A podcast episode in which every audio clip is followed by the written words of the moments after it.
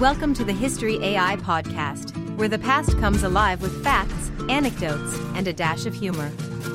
Here are your hosts, Chuck and Marco. Hey there, history buffs. Welcome to another episode of the History AI podcast. I'm your host, Chuck. And I'm Marco. Glad to have you with us as we dive deep into the life of a figure who played a crucial role in the American Revolution, yet is often overshadowed by more famous names. That's right, today, we're talking about Bernardo de Galvez. Ah, Bernardo. The unsung hero of the revolution. And Marco, did you know he had a bit of an obsession with spicy food? Some say that he'd judge a place based on its peppers. Always starting off with the food anecdotes, aren't you? But hey, who can resist a good pepper? Alright, let's start with a bit about Bernardo's early life and family history. Bernardo de Galvez in Madrid was born in 1746 in Macravia, a small town in Spain. He came from a notable family.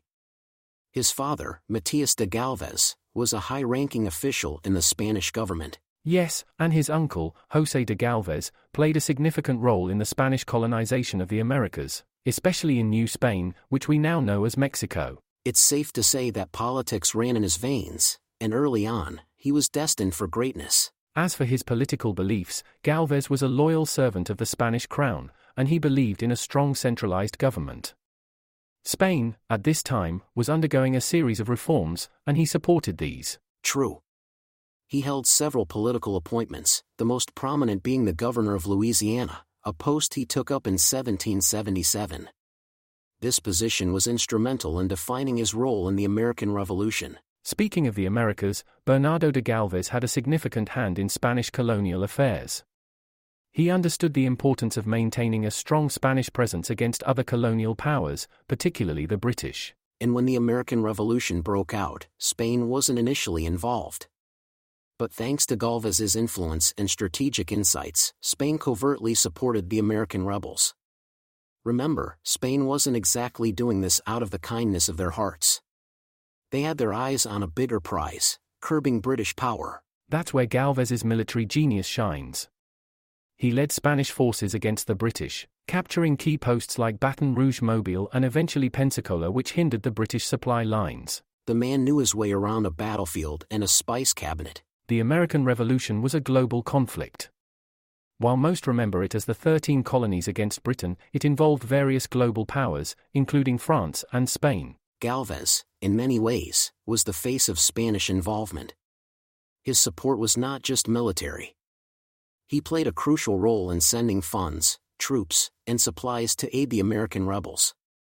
Some historians even argue that without his support, the outcome of the war might have been different. Exactly.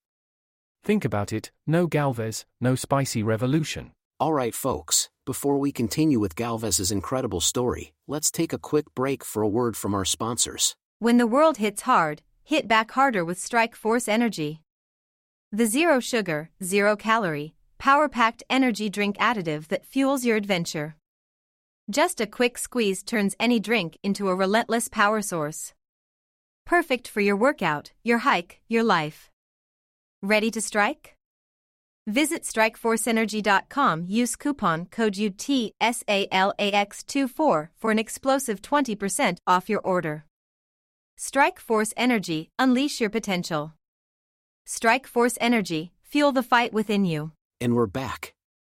Marco, where were we? So, after the revolution, Galvez had a stint in politics. He was appointed the Viceroy of New Spain. But here's where it gets controversial. There's a story, albeit debated among historians, about Galvez's reluctance to help farmers in the region. When economic hardship struck and they sought aid, Galvez was initially hesitant. Yes, and his thoughts on Shays' Rebellion, a farmer uprising in Massachusetts, are fascinating.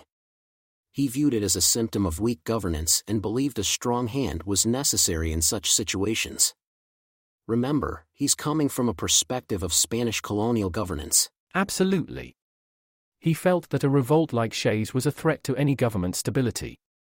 His experiences in the Americas definitely shaped these views. Unfortunately, Galvez's life was cut short. He died in 1786 at the age of 40, possibly due to an illness. But his legacy lived on. He's honored in various ways across the U.S.